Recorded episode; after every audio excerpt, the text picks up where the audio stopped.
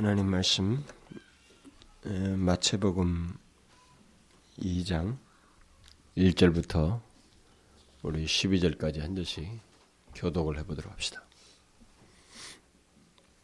마태복음 2장 1절부터 아, 12절까지 한 절씩 교독하겠습니다. 헤로드 왕때 예수께서 유대 베들렘에서 나심에 동방으로부터 박사들이 예루살렘에 이르러 말하되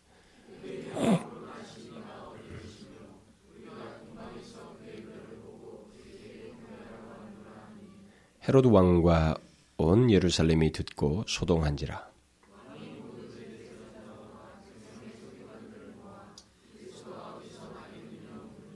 가로되 유대 베들레미 오니 이는 선지자로 이렇게 기록된 바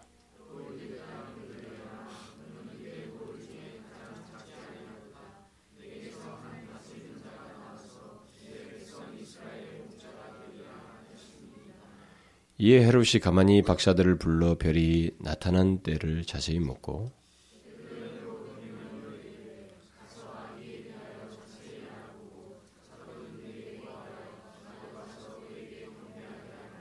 박사들이 왕의 말을 듣고 갈새 동방에서 보던 그 별이 문득 앞서 인도하여 가다가 악이 있는 곳 위에 머물러 섰는지라 집에 들어가 아기와 그 모친 마리아에 함께 있는 것을 보고 엎드려 아기께 경배하고 법의 합을 열어 황금과 유향과 몰약을 예물로 드리니라.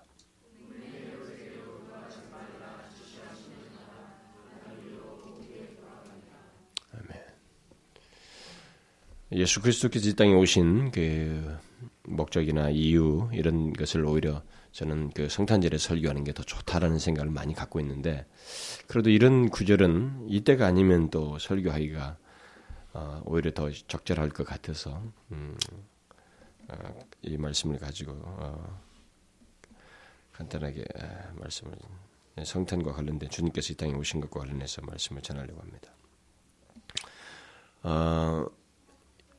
어, 이 기독교의 가지, 기독교가 가지고 있는 여러 개의 절기가 있는데 그 절기 중에 이 성탄절만큼 이 세상으로부터 환영받는 절기는 없습니다. 뭐 물론 이제 부활절도 서구는 상당히 그 어, 예, 뭐 이스터 할리데이를 가지고 그들이 즐기기 때문에 또 나름대로 환영을 받고 있습니다만 그것보다도 더 광범위한 것은 이 성탄절입니다. 불교권이든 뭐 어디든 상관없이 이 성탄절은 자기들이 알아서 이게 소문을 내고 뭐 추리를 하고 어, 더막 TV 광고를 해서 어, 더 장사도 열심히 하는 것이 이 세상의 일반된 그 성탄에 대한 이 절기에 대한 반응입니다.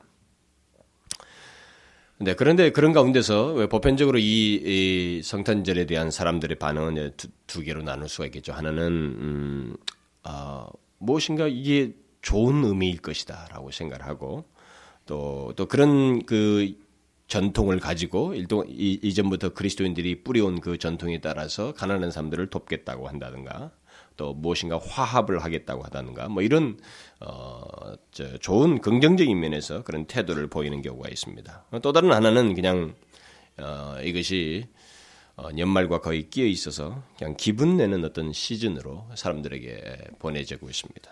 그래서 술 소비량이 가장 많은 때가 바로 이때라고 하지 않습니까? 예. 사람들이 그냥 술을 마시, 먹고 이런 데다가 또 같이 이, 이, 이 뭡니까, 어, 눈이 내리는 그런 지역에서는 이 눈까지 내리면 사람들이 더 정신을 못 차리는 겁니다. 어제 같은 경우는 진짜 눈을 내렸기 때문에 어, 사람들은 정말로 최고의 시간을 보내고 싶어 했을 겁니다. 근데 이런 모든 일반적 이런 반응이 성경에서 말하는 이 성탄과는 사실 아무런 상관이 없습니다. 우리야말로 이제 이 성탄이 가지고 있는 이 그야말로 절기, 이 절기 속에서 갖는 가장 기본적인 모습들이 우리 가운데 있어야 되는데 그런 의미들을 어, 얘기를 하려면 성육신부터 이런 걸 좀 더더 얘기해야 되겠죠. 그러나 저는 가장 첫 번째 반응을 가지고 오늘을 말씀을 드리려고 하는데 여러분들이 이 성탄절을 어, 어, 여기서 예수 믿은 사람들 아니에요? 우리 모두가 몇 번이나 여러분들은 성탄절을 어, 여러분들 일생 중에 보내보았습니까? 오늘이 몇 번째냐는 거죠. 뭐 여러분들 중에는 어떤 사람 같은 경우는 성탄절을 교회에서 이렇게 보내본 것은 뭐 첫 번째나 두 번째 되는 사람도 있을 것이고 어떤 사람은 10년, 20년 이렇게 뭐 된 사람도 있을 겁니다. 저도 30 몇 년째 되는데 아, 제가 이런 그 몇 번째 보냈냐는 질문을 드리는 것은 음, 예수 그리스도께서 이 땅에 오신 것에 대한 아, 사람들의 그 이 성탄절에 대한 반응이 어떤가라는 거예요. 특별히 그리스도인들에게서도 이 반응이 어떤가를 살펴보는 것은 우리에게 이 절기를 맞아서 너무 요긴하고 중요하다는 것입니다. 오늘날 이 성탄절은 어, 교회를 위한 그 날이기보다는 이 세상 사람들을 위한 마치 절기인 것처럼 이렇게 보통 보내지고 있잖아요. 그렇게 대중화되다 보니까 이제 그리스도인들마저도 이렇게 자꾸 대중적인 성탄절기를 보내려고 하는 것입니다. 어떤 의미도 알지 못한 채. 이 성탄절에 대한 온전한 반응을 사람들이 갖지 않는 것입니다. 그러나 우리는 오늘 본문에서 예수님께서 이 땅에 오신 것에 가장 먼저 반응한 이 동방박사들의 이 사례를 통해서 우리에게 어떤 교훈이 제시되고 있습니다. 다시 말하면 예수 그리스도께서 하나님의 아들이 이 땅에 오신 것은 인간으로 하여금 마땅한 반응을 일으켜야만 한다는 것입니다. 그것도 진실한 반응을 일으켜야만 한다는 거예요. 이것은 예수 그리스도와 상관없는 우리끼리 사이의 어떤 흥분과 기분 내는 이 문제가 아니라 예수 그리스도 이 땅에 오신 것은 인간으로 하여금 어떤 겸허한 반응을 반드시 일으켜야만 하는 내용이다라는 것입니다. 그것을 이 사건을 통해서 지금 우리에게 계시해 주고 있는 것입니다. 예수 그리스도 이 땅에 오셨는데 그 주변 환경이 아무도 알아보지 못하는 가운데서 아주 독특한 한 그룹이 그것을 연구하고 준비하여서 이렇게 그분에게 와서 진실한 반응을 보이는 이 사건을 우리에게 기록해 줌으로써 예수 그리스도 이 땅에 오시면 인간으로 하여금 이와 같은 반응을 반드시 일으켜만 한다는 것입니다. 그러고도 남음이 있는 중대한 사건이고 너무나도 엄청난 내용을 담고 있는 절기다라는 것입니다. 이제 우리가 여기서 이제 이 동방 박사가 어, 예수께서 오신 것에 대한 가장 일차적인 반응을 보이고 있잖아요. 이 동방 박사들은 어, 어, 당시로 보면은 그때 당시로 보게 되면 이 옛날 사회에서는 그 에, 동방 박사를 영어로 마기라고 합니다. M-A-G-I 마귀가 아니라 이렇게 발음상으로 마기라고 하는데 그래서 마기라고 하는 이 앞에 어근이 붙는 뭐 매직, 뭐 매지션, 또뭐 매기스트레이트 뭐 이런 말 있잖아요. 이게 다 결국은 여기서 다 나온 말입니다. 그러니까 그래서 마기라고 그랬다고 그래서 이게 그러면 그 마술가냐 뭐 이런 것은 아닙니다. 이, 이것은 이제 그렇게 어근이 이제 전래된 겁니다. 현대어로. 그러나 또 다른 전례 중에 이 마기, 매기스트레이트가 있잖아요. 이게 뭐 행정장관이라든가 이 법관이라든가 뭐 이런 재 하는 거. 그러니까 어떤 통치에 기여를 했다는 것이 이 어근에 있었던 것입니다. 근데 이들을 갖다가 이제 마기라고 하는 음, 불렀는데 이그 동강 박사들은 이 사람들은 그때 당시에 그 상당히 그 현인들이었습니다. 그러니까 국가에 이 유익을 주는 사람들이죠. 이게 자문하는 사람들이에요, 일종의. 그런데 이 자문하는 사람들이 그때 당시에 발달했던 학문이라고 하는 게 그냥 뭐냐면은 이 경험 속에서 얻는 탁월한 지혜들, 이게 현인들이 가지고 그런 뭐 지혜들뿐만 아니라 그리고 이 질이라든가 이런 주변 환경들 그리고 특별히 이 천체에 대해서 밝았어요. 근데 이것을 자기들이 이것과 연관시키는 그게 일종의 학문이었습니다. 앞선 학문이었기 때문에 이런 현인들은 그런 것에 대단히 밝았어요. 근데 이런 것 지식들을 총체적으로 자기들이 습득해서 이렇게 어, 통치자라든가 이 주변 그 앞선 이 리더자들에게 이게 자문을 하고 도움을 주는 그래서 이 하늘의 징조라든가 이런 땅의 징조들을 대단히 중요시해서 그걸 가지고 왕에게 조언하는 그런 일들을 감당했던 사람들은 상당히 현인들이에요. 이제 바로 그들에게 이 아주 특별한 일이 이제 하나 생긴 것입니다. 처음 보는 별이 등장. 이들은 결국 앞선 학문을 가진 것이 사람들이기 때문에 그것을 계속 연구하는 사람들이었단 말이에요. 계속 연구를 하고 있는 이들에게 있어서 이제 이게 특별한 별이 하나 등장한 것입니다. 이 사람들은 항상 연구하는 사람들이기 때문에 자기들에게 독특하게 드러난 이 별은 정말로 관심을 갖는 것이었어요. 이건 공통적인 이 몇 사람이 그 같이 참여하게 되는데 이 몇 사람이 다 공통적으로 여기에 아, 그 관심을 가지고 아주 놀라는 장 놀라서 이제 이 연구를 하게 되는 것이죠. 그래서 이들은 이제 많은 의문을 가졌을 게 분명합니다. 여기서 이제 이들이 처음 별을 발견한 것하고 이 별을 따라서 가는 이 사이는 분명히 시차가 있다고 생각을 해야 됩니다. 이 시차가 있, 었다고 볼 수가 있죠. 근데 이 뭐 시차 같은 여기서 말을 기를 필요가 없으니까. 근데 시차가 있었을 텐데 이들은 이 별을 발견하고 분명히 의문을 제기했을 것입니다. 그리고 그 의문을 풀기 위해서 많은 수고를 했을 게 분명합니다. 이들은 그게 전문가거든요. 그런 면에서 현인이고 탁월한 사람들이었습니다. 그렇게 이, 이 별을 보고 이제 연구를 하는 가운데서 마침내 여기 그 이들이 별을 인도를 받아서 예루살렘에 와서 이제 질문한 것을 보면 우리가 이제 충분히 유추해낼 수 있는 것이 있습니다. 왜냐하면 이들이 별을 쫓아서 왔단 말이에요. 근데 왔는데 와서 이스라엘 그 베들레헴에 와가지고 처음에 뱉은 첫 마디가 뭐 무슨 말이냐면 유대인의 왕으로 나시니가 어디 있느냐 이, 이 말이었어요. 이 말은 이런 벌써 결론을 다, 다 알아가지고 왔다는 얘기입니다. 그러니까 이 결론에 도달하기까지 이 사람들은 별을 발견하고 최종적인 답을 얻는 것 시간이 걸렸고 자기들이 연구하는 건 어떤 결론을 다 얻은 것입니다. 이 별은 유대인의 왕으로 나실 리와 관련되어 있다고 하는 사실을 알고 출발한 것입니다.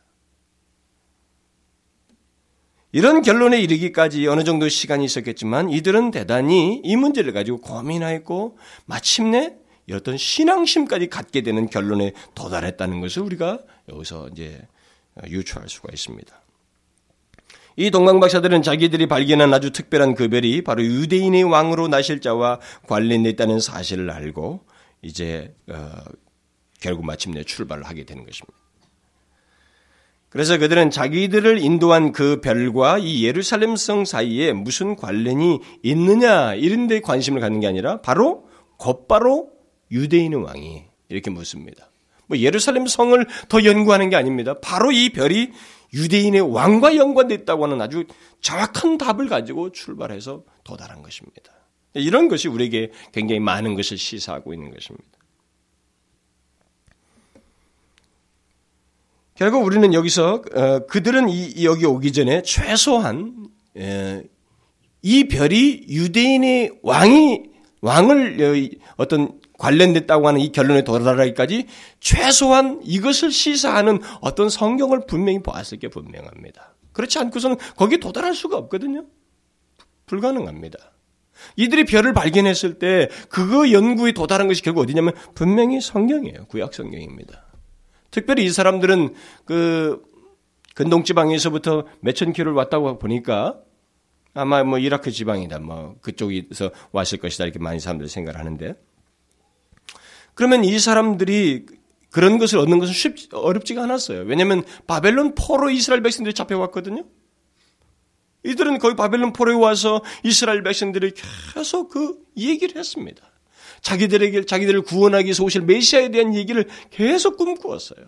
그러니까 이들에게 있어서 그 메시아는 다분히 정치적인 그 메시아이지만 그들에게 계속했던 메시아가 있었습니다. 그리고 성경이 있었어요. 그러니까 이들은 분명히 예언서들을 보았을 게 분명합니다. 메시아에 관한 예언서들을 살폈을 것이고 그리고 이전에 그 포로로 잡혀갔던 이스라엘 백성들에게서부터 들었던 그 메시아에 대해서 그것을 음, 연구했을 게 분명합니다. 그런 가운데서 명확한 답에 도달한 것입니다. 음? 여러분 야곱의 그 이, 야곱이 이스라엘 이스라엘 백성이 축복하는 가운데 한 별이라는 이런 말도 있다고요. 얼마든지 연관시킬 수 있어요. 그러나 분명한 것은 유대인의 왕으로 오실 메시아를 이들이 확신을 가지고 찾아왔다고 하는 이 사실입니다. 그들이 어떻게 그것을 알고 확신했는지에 대해서는 성경은 그 과정을 전혀 언급하고 있지 않지만 뭐 이 결론만 가지고도 우리는 충분히 예상할 수 있습니다. 특별한 왕, 유대인의 왕.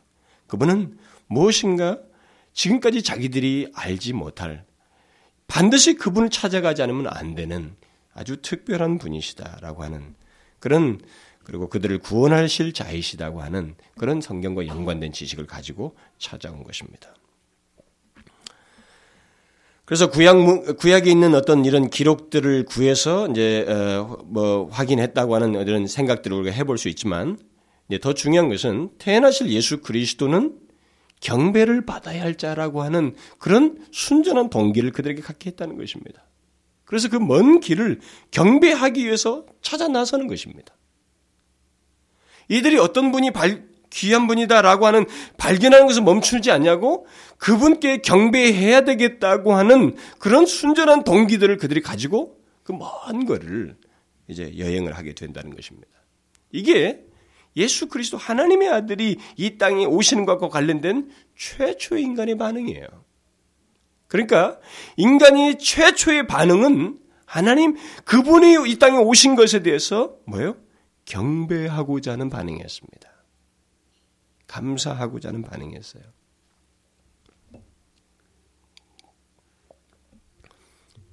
이것이 굉장히 중요합니다. 비록 예수님 주변에서는 있지 않았지만 결국 하나님 예수 그리스도의 오심은 전 우주를 향한 구원이거든요. 이방인들도 다 포함될 구원입니다.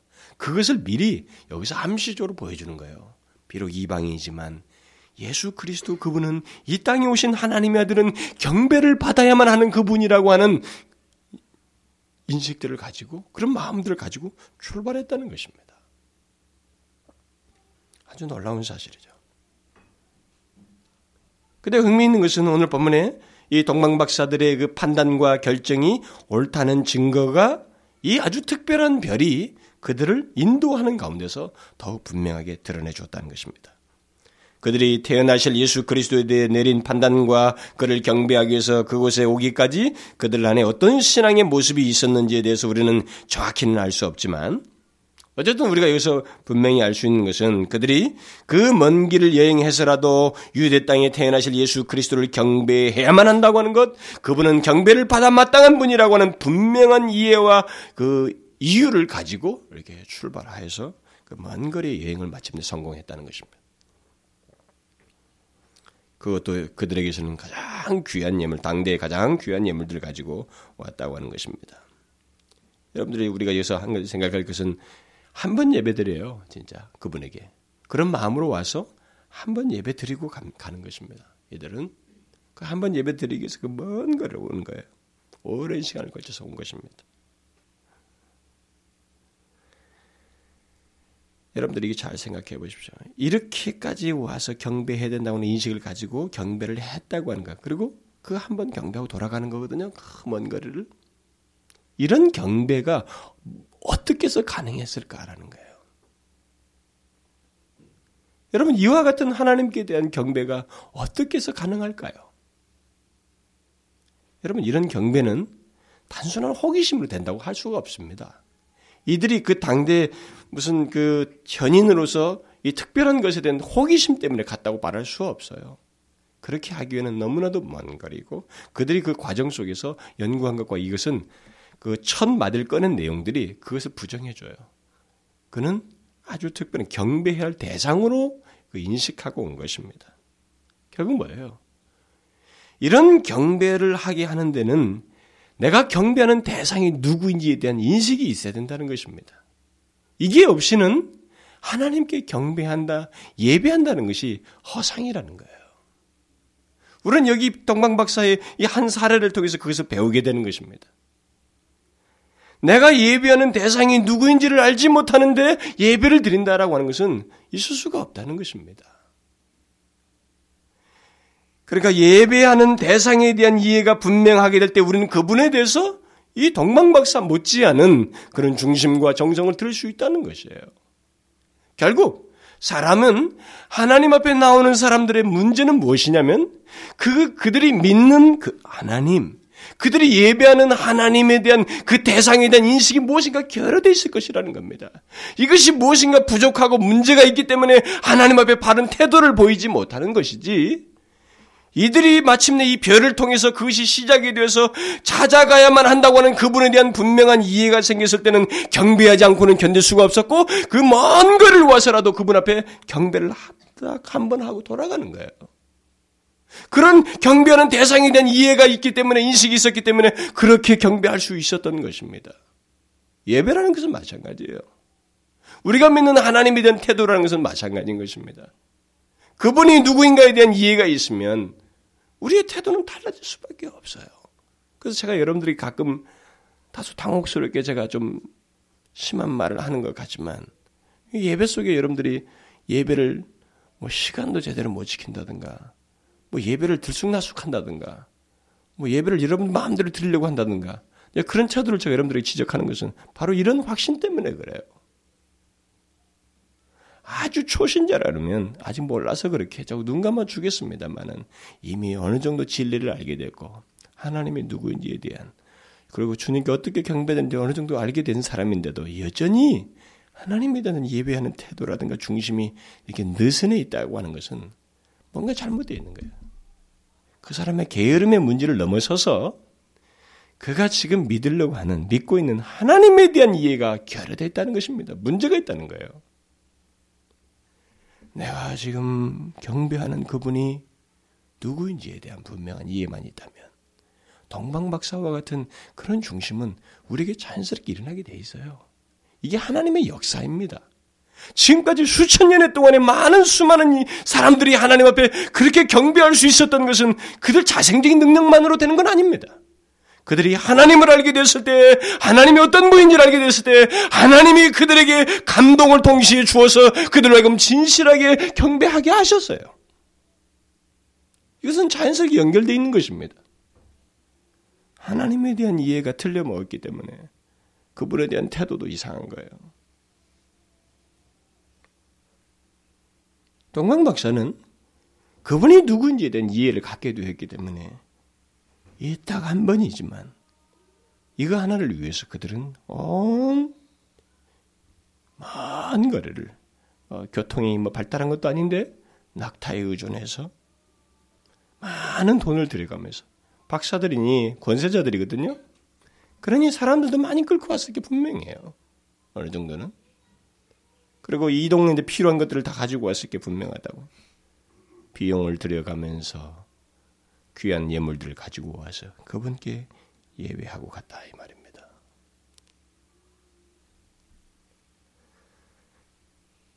어떤 과정에서든 이들이 유대인의 왕으로 오실 메시아를 분명히 알고 그에게 경배하기 위해서 왔다는 이 사실은 우린 그들이 신앙심을 가지고 주님을 찾아왔다고 얼마든지 말할 수가 있어요.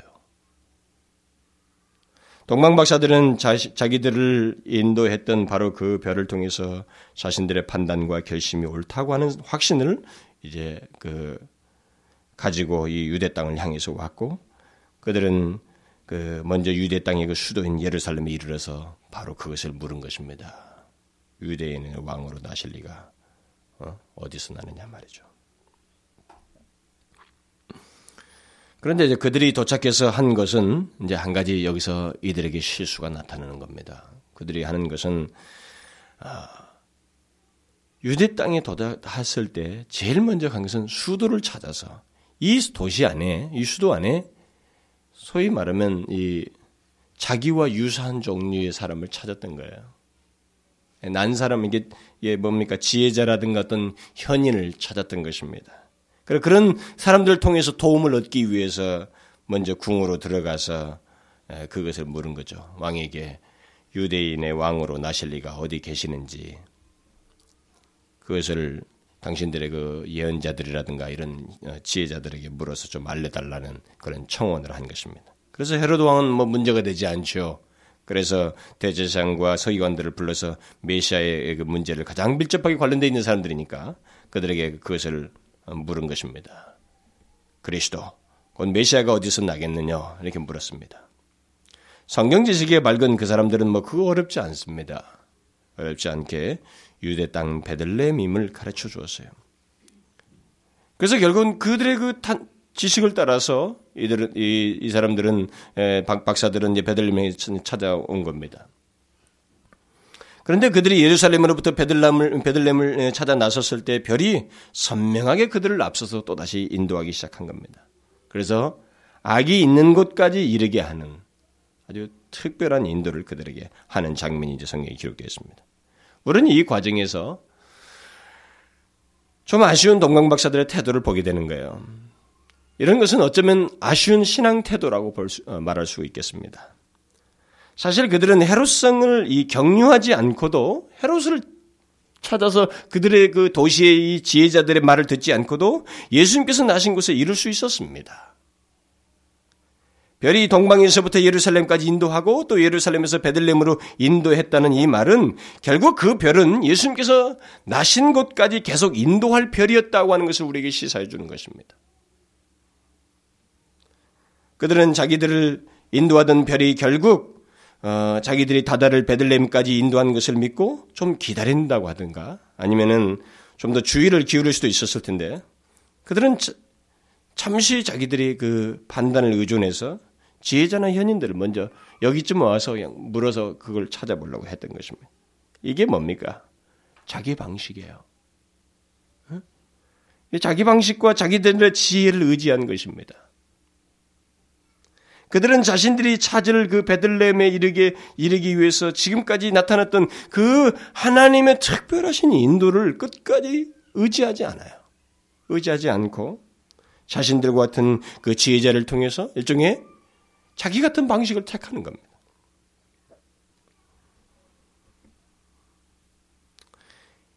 계속 자신들이 따르던 그 별을 통한 특별한 인도를 어, 받기보다는 이와 같이 중간에 어, 그 자기와 같은 방식을 쫓아서 이런 편리한 방식을 쫓는 이런 것들이 흔히 신앙 태도 속에서 나타납니다. 결국 이 사람들이 이 특별한 것을 쫓아왔을 때는 굉장한 거리이기 때문에 여기는 신앙심이 없이는 이거 할 수가 없단 말이에요. 그 자기들이 이미 연구해서 가져온 답을 가지고 보았을 때도 그렇단 말이죠. 그런데 중간에 멈추었단 말이에요. 결국 아직 목적지 자기들이 가지고 온 그 답에 도달하지 않았는데도 중간에 멈추고 자기 방식을 쓰는 것입니다. 그래서 결국 그들이 만난 사람이 누굽니까? 그렇게 해서 자기 방식을 의존해서 만난 그 사람이 결국 어떤 사람들이었어요?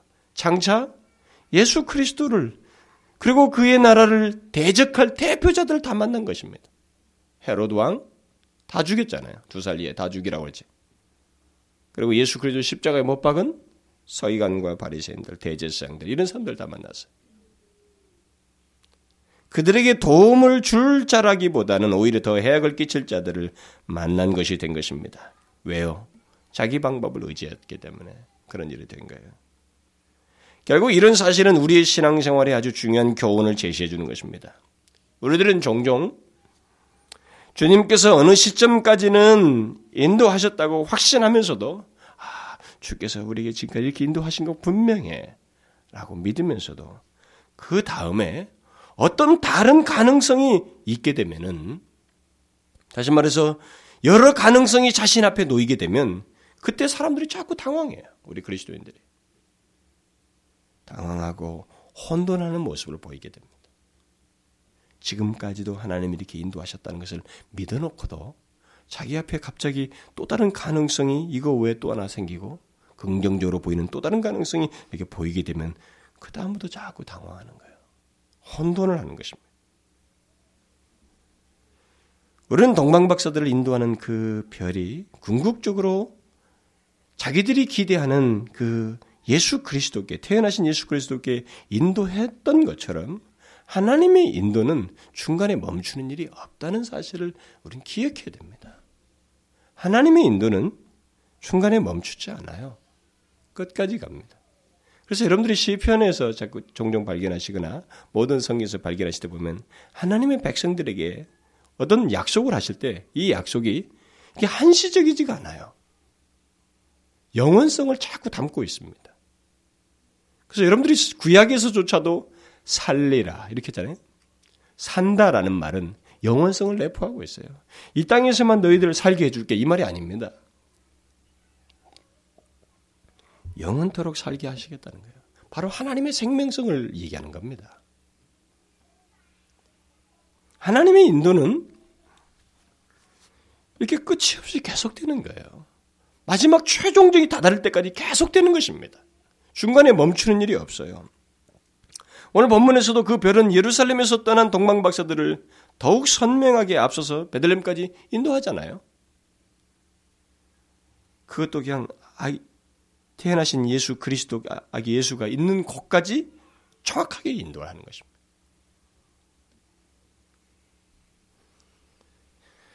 우리들의 신앙생활 속에서도 이런 사실을 우리가 기억해야 됩니다. 하나님께서 그들을 경배하려는 그들을 끝까지 거기까지 인도한 이 사실을 우리가 정확하게 기억할 필요가 있어요.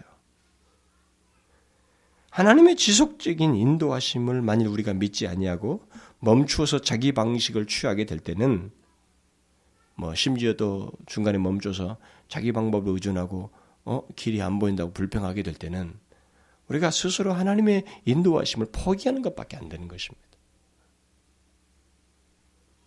어느 시점까지는 하나님의 인도하심을 받았다고 하면서도 그것을 끝까지 인내하지 못하는 것은 불신앙입니다.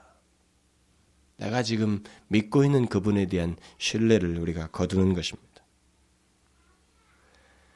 그러면 하나님의 인도하심에 대한 지속적인 신뢰를 아, 우리는 그 이, 이런 말씀을 통해서 우리가 생명 다하기까지 가져야 돼요. 중간에 우리가 하나님의 신실함은 정말 영원하거든요. 여러분 잘 보시면 구약에서도 모든 메시도 보잖아요. 하나님의 신실하심이 얼마나 지극한지 이 정도 사례를 많이 보여줬으면 우리는 충분한 거예요. 더 많은 사례를 보여줄 필요가 없는 것입니다. 430년이 지나도 그 신실하심 그대로 지켜서 오게 하고 무엇을 약속하셔도 그 신실함 끝까지 지키셔요. 그게 하나님의 인도입니다. 그의 백성들을 향한 하나님의 인도하심이에요. 상상할 수 없는 우리가 헤아릴 수 없는 하나님의 방식이에요.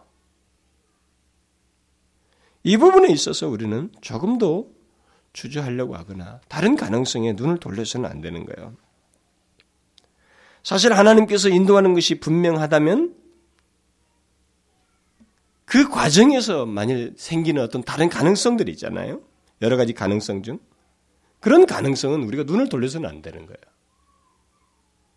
그런 과정에서 생긴 여러 가지 가능성 중에 하나님이 인도하실 길은 하나밖에 없다는 사실을 잊지 말아야 됩니다. 그 나머지 것들은 아니라는 거예요. 내 앞에 여러 가지 가능성이 보이지만 하나 외에는 아니라는 것입니다. 만일 이때 모든 가능성을 어, 쫓게 된다면 뭐 이런 가능성 저런 가능성 다 쫓게 된다면 우리가 다다를 수 있는 결론은 오히려 치명적일 수 있어요. 여러분 그리스도인들이 예수를 믿던 사람들이 하나님의 인도를 받고 옛날에 그렇게 신앙 고백하는 사람이 자기 심리의 그 복잡한 그 낙담으로 인해서 나중에는 하나님을 부인하고 막 정말 심한 객기를 부린 사람들이 있어요. 하나님의 인도가 없다고 하나님이 존재하지 않는다 이렇게 하는 사람들이 있거든요. 그게 어디서부터 뒤틀린 줄 아십니까? 하나님의 인도를 받다가 자기 방식을 고집하면서 시작되는 거예요, 거의 다. 자기 앞에 나타난 어떤 가능성들. 어? 이 가능성은 자기를 유혹하는 가능성들이거든요. 자기를 잡아 끄는 가능성들이에요. 이 가능성에 자신들을 내어 맡기면서 하나님께 대한 불신앙을 싹트게 하면서 생기는 것입니다. 이미 자문이 말을 했어요. 어떤 길은 사람의 보기에 바르나 필경은 사망의 길이다 그랬어요. 사망의 길을 스스로 자초해서 가는 것입니다. 사람의 보기에는 이게 옳아 보여요. 그 가능성이. 그러나 그 필경은 사망의 길이 되는 것입니다. 하나님의 인도하는 길은 하나밖에 없는 거예요. 또 다른 가능성을 우리가 쫓을 수가 없는 것입니다. 그런 면에서 볼 때 우리의 그리스도인들은 가능성을 보고 삶을 살아가는 자들이 아니라고 하는 것을 여기서 우리가 발견하게 되는 것입니다. 그리스도인들은 가능성을 쫓는 자들이 아닙니다. 신앙을 자꾸 가능성으로 생각하면 안 되는 것입니다. 그리스도인들은 하나님의 인도하심을 따라서 사는 자들입니다. 끝까지 인도하실 하나님을 믿고 가는 것입니다.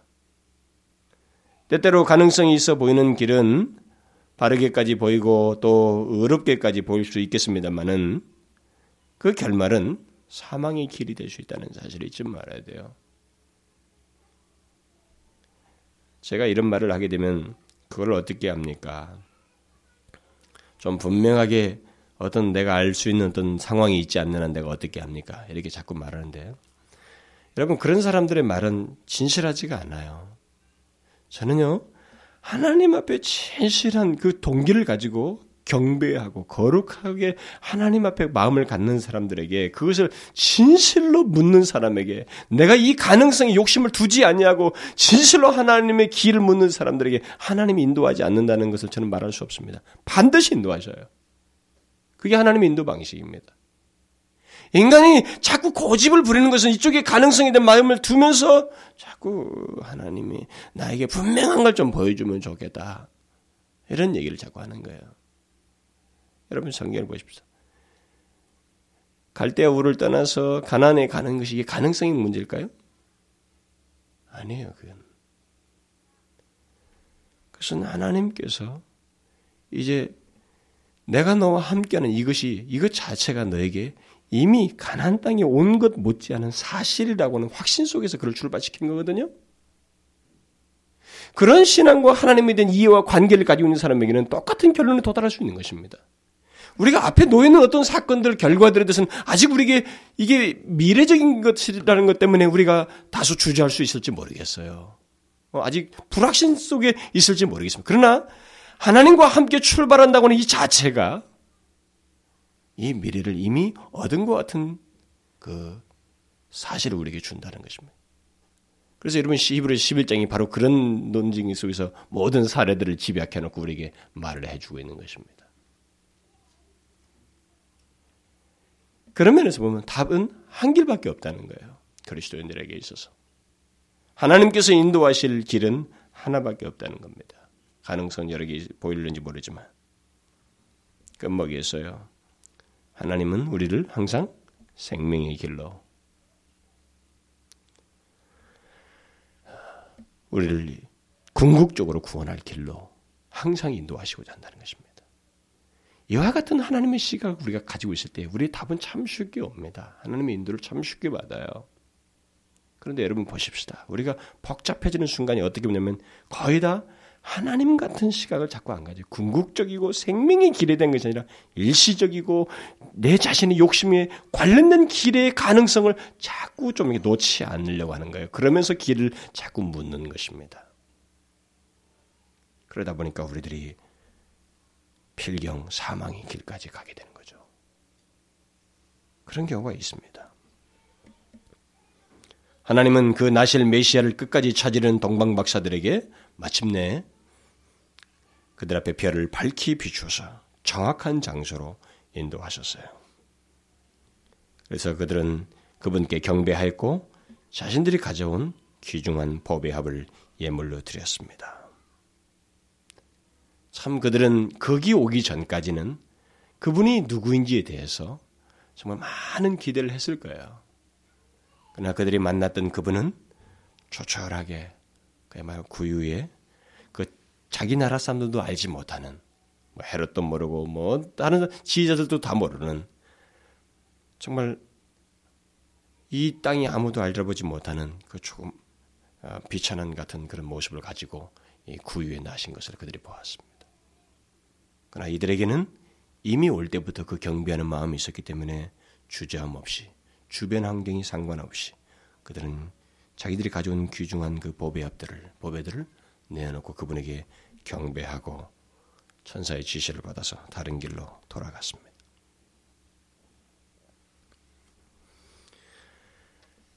성경에서 그들에 대한 기록은 이게 전부입니다. 어쨌든 이들에게서 배울 수 있는 굉장히 중요한 것은 경배의 대상에 대한 분명한 인식을 가지고 그 경배를 진실로 드러냈다는 것입니다. 그리고 그 한 번의 경배를 끝내고 그들은 돌아갔다는 것입니다. 이것은 그들에게 있어서 굉장히 우리가 이제 이런 기록을 통해서 본을 받아야 할 아주 중요한 내용입니다. 그런데 한 가지 더 아쉬운 점이 있어요. 그게 뭐냐면 성경이 공교롭게도 그들에 대한 기록을 한 번도 언급하지 않는다는 것입니다. 그 뒤로 이것은 단순히 기록자의 어떤 문제라고 하기보다는 최소한 그들이 그 뒤로 이 땅을 한번 자기들이 경배했던 그분, 그 메시아라고 하셨던 그분이 나셨는데 그분이 과연 지나서 어떻게 모습을 드러내시고 오신 목적이 무엇이고 장차 어떤 일을 이루실 것인가에 대한 그런 의문은 처음에 가졌던 그 추정했던 그 열심이 그대로 남아있다면 어느 정도 있었을 게 분명하거든요. 그것에 대한 알고자 하는 열의가 그 뒤에 하나도 나타나지 않는다는 거예요. 최소한 한 번이라도 그들이 귀한 사람들이 방문했을 때는 이 방문이 여기에 기록됐을 겁니다. 내, 내 복음서 기록자들에게서. 그런데 그런 기록이 일체 없다는 것입니다. 그들은 그 이후에 그 자기들이 경배했던 그 메시아 그분에 대해서 좀 더 알려고 하거나 아, 그가 오신 어떤 목적이 무엇인지를 알고 싶어하는 그런 열망을 다시 나타내지 않냐고 다시 찾아왔다는 기록이 없이 이것으로 모든 기록이 끝난다는 것입니다. 만일 그들이 예수 그리스도가 누구이신지를 더 알게 되고 그가 모든 백성을 죄에서 구원하시기 위해서 오신 메시아라는 것을 그렇게 구원할 자이심이라는 것을 알게 되었다면 그들은 예수를 만나서 그에 대해서 더 알려고 했을 게 분명합니다. 그런데도 성경은 그에 대해서 아무런 말을 해주고 있지 않습니다. 진실로 동방박사들이 더 이상의 예수 그리스도에 대한 관심을 갖지 않냐고 그 후로 그리스도를 구체적으로 믿는 일이 없었다면 그것은 정말로 안타까운 일이 되겠죠. 그만큼 아쉬운 일은 없을 겁니다. 왜 그래요? 하나님 나라의 백성이 된다는 것은 뭡니까? 예수를 만나서 그 앞에 예물을 드린다고 하나님 나라의 백성이 되는 게 아니잖아요.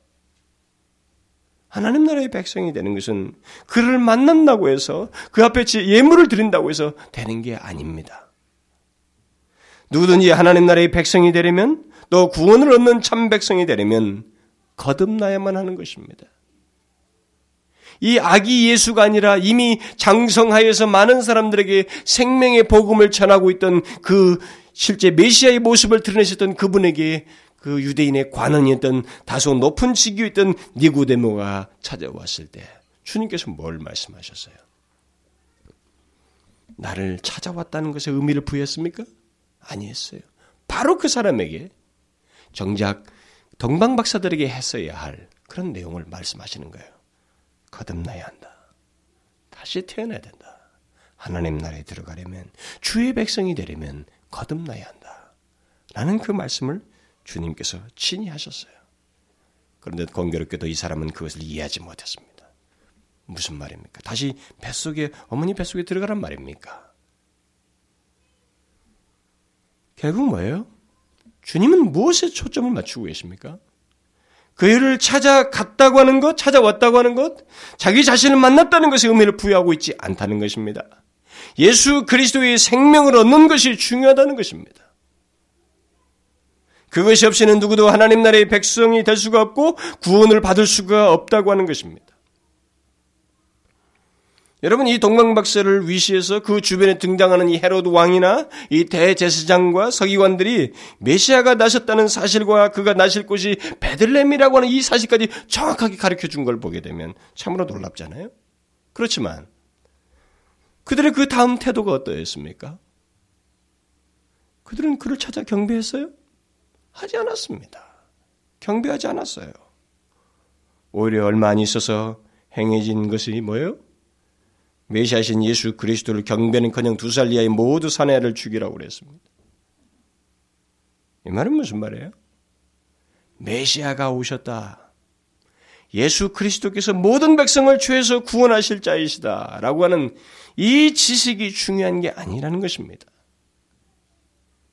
예수를 찾아간 것이 구원을 얻게 하는 것이 아니라는 것입니다. 내가 교회를 다닌다고 하는 것이 구원을 얻게 하는 그것이 아니라는 것입니다. 내가 예배를 한번 드려본 것이 구원 얻는 문제가 아니라는 것입니다. 아무리 정통한 진리를 알고 있다고 해도 심지어 구원이 여기 있다는 직접적인 소식을 듣고 그 진리를 듣고 있어도 그것 자체가 구원을 의미하는 것은 아니라는 것입니다.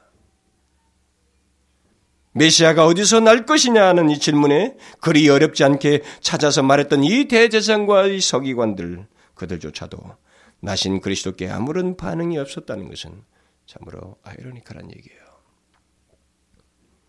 결국 오랜 신앙 전통 속에서 그런 많은 성경 지식을 가졌다고 하는 것 자체가 구원과 직접 연결된 것은 아니라고 하는 것을 우리에게 말해주는 것입니다.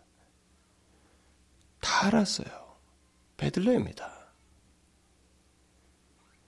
그렇지만 경배하지 않았습니다. 신앙심을 갖지 않았어요. 그것이 구원이 아니라는 것입니다.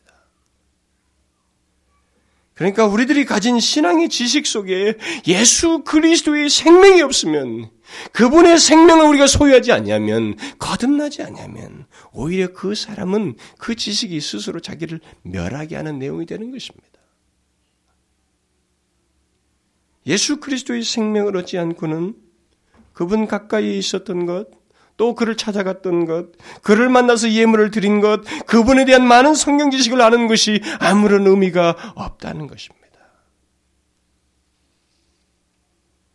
우리는 예수님께 대한 우리의 반응이 어떠해야 하는지에 대해서 동방박사가 떠난 이후 30년이 지나서 공생의 사역을 하시는 중에 주님께서 직접 우리들에게 말씀해 주셨어요.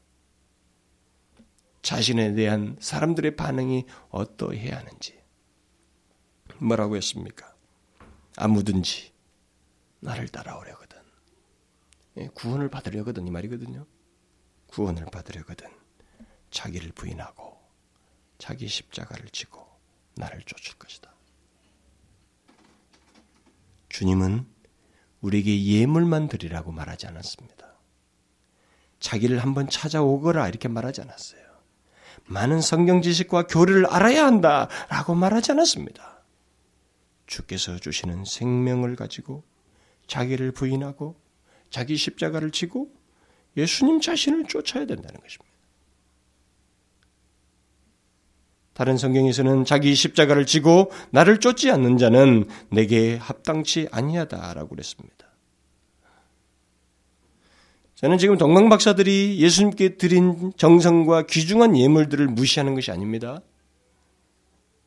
지금 제가 강조하라고 하는 것은 주님께서 진실로 원하시는 것이 무엇인지를 전체적으로 알아야 된다는 거예요. 주님은 자신이 주는 생명을 얻는 일이 있고 난 뒤에 그 다음에 그리고 내가 쫓는 그분이 누구인지에 대한 이해를 가지고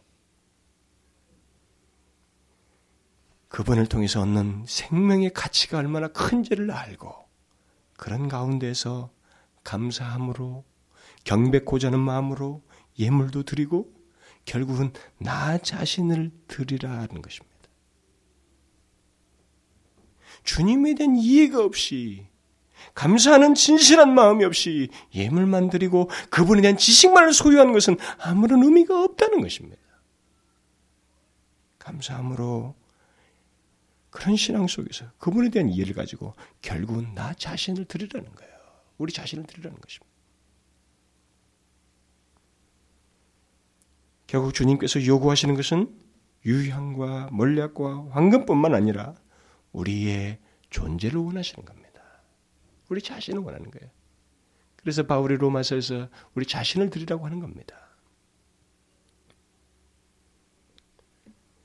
그래서 여러분, 우리가 믿는 하나님이 누구인지, 이 땅에 오신 예수 그리스도가 누구인지, 그가 나에게 무엇을 주기 위해서 오셨는지, 어떠한 큰 역사를 이루기 위해서 오셨는지, 도저히 내 스스로는 내 자신을 구원할 수 없는 죄의 구렁텅이 있는 나를 어떻게 죄에서 구원하기 위해서 오셨는지, 그래서 나에게 어떤 생명을 주시는지에 대한 이해가 없으면, 우리는 그분에게 예배할 수 없어요. 진실한 예배를 못 드립니다. 감사함으로 나갈 수가 없는 거예요. 그저 하나님 앞에 예물 드릴 수가 없습니다. 황금 바구니 돌리면 황금 드리는 그게 아니라 이 말입니다. 내가 예물 드리는 그분에 대한 이해가 있어야 되는 거예요. 신앙이 있어야 되는 것입니다. 그런 가운데서 진실로 우러나와야 되는 거예요. 수말리를 가서라도. 저는 옛날에 스카틀랜드의 글라스고 옆에 아주 재미난 에피소드를 봤어요. 이 두 청년이 계속 영적인 갈증이 있는데 채워지지 않는 거예요. 계속 둘이 계속 기도하다가 몇 달을 기도하다가 결심했습니다. 우리가 도보로 걸을 수 있는 하루에 걸을 수 있는 최대 반경이 얼마나 되겠는가? 몇 마일, 몇십 마일인가 돼요. 그러니까 몇십 마일인가 내가 제가 보니까 거의 60km인가 한 70km 나왔을 거야 아마요. 키로수로는. 걸을 수 있는 그 거리를 하루 걸을 수 있는 그 거리까지 안에 반경 안에 우리의 영혼에 이 갈급함이 채우시는 그 거길 찾자. 이들이 자꾸 탐방을 해요. 그래서 마침내 교회를 하나 찾았습니다. 이 사람들이. 그것을 아침에 일찍 주일날마다 깨어나서 자기들이 도보로 걸을 수 있는 최대한 속도로 가서 거기 독타서 예배 드리고 거기서 하나님 앞에 만족을 얻는 그런 에피소드가 있어요. 실, 실화입니다, 실화. 그럼 뭐겠어요? 자기가 믿는 하나님에 대한 이해가 있고 그분과의 내 관계 속에서는 당연히 하나님의 생기가 있어야 된다고 하는 확신이 있었기 때문에 그것을 얻기 위해서 그들은 마음을 쏟는 거예요. 그분에 대한 이해가 있으면 우리는 정성을 드리고 싶은 것입니다. 내가 믿는 하나님이 그가 이 땅에 오셔서 지극히 낮아지셔서 나에게 무엇을 주셨는지를 알게 될 때 우리는 말하지 않아도 예물뿐만 아니라 주님 말씀대로 내 자신을 드릴 수 있는 것입니다. 내 자신을 주님 앞에 기꺼이 순종할 수 있는 거예요. 동방 박사들은 이 예물을 가지고 왔지만 성탄에 대한 바른 이해를 갖고 있는 사람이라면 예수 그리스도께서 왜 이 땅에 오셨는지를 바른 이해를 가지고 있는 사람이라면 우리의 선물은 주님의 요구대로 우리 자신을 드리는 거예요. 결국 전부를 드리는 것입니다. 예물뿐만 아니라 우리 자신을 하나님 앞에 드리는 거예요. 그게 온전한 성탄의 반응이고 선물인 것입니다. 최초의 반응, 주님께서 이 땅에 오신 것은 최초의 반응, 이 동방박사들은 바로 그거였어요. 경배, 예물, 유대인의 왕으로 인정하며 고백하는 것이었습니다. 우리가 그분에 대한 반응은 어떻게 되겠어요? 우리 자신을 드리는 겁니다. 기억하십시오. 그분은 여러분과 저를 위해서 구원하시기 위해서 하나님이시지만 낮고 천한 몸을 입고 오셨습니다.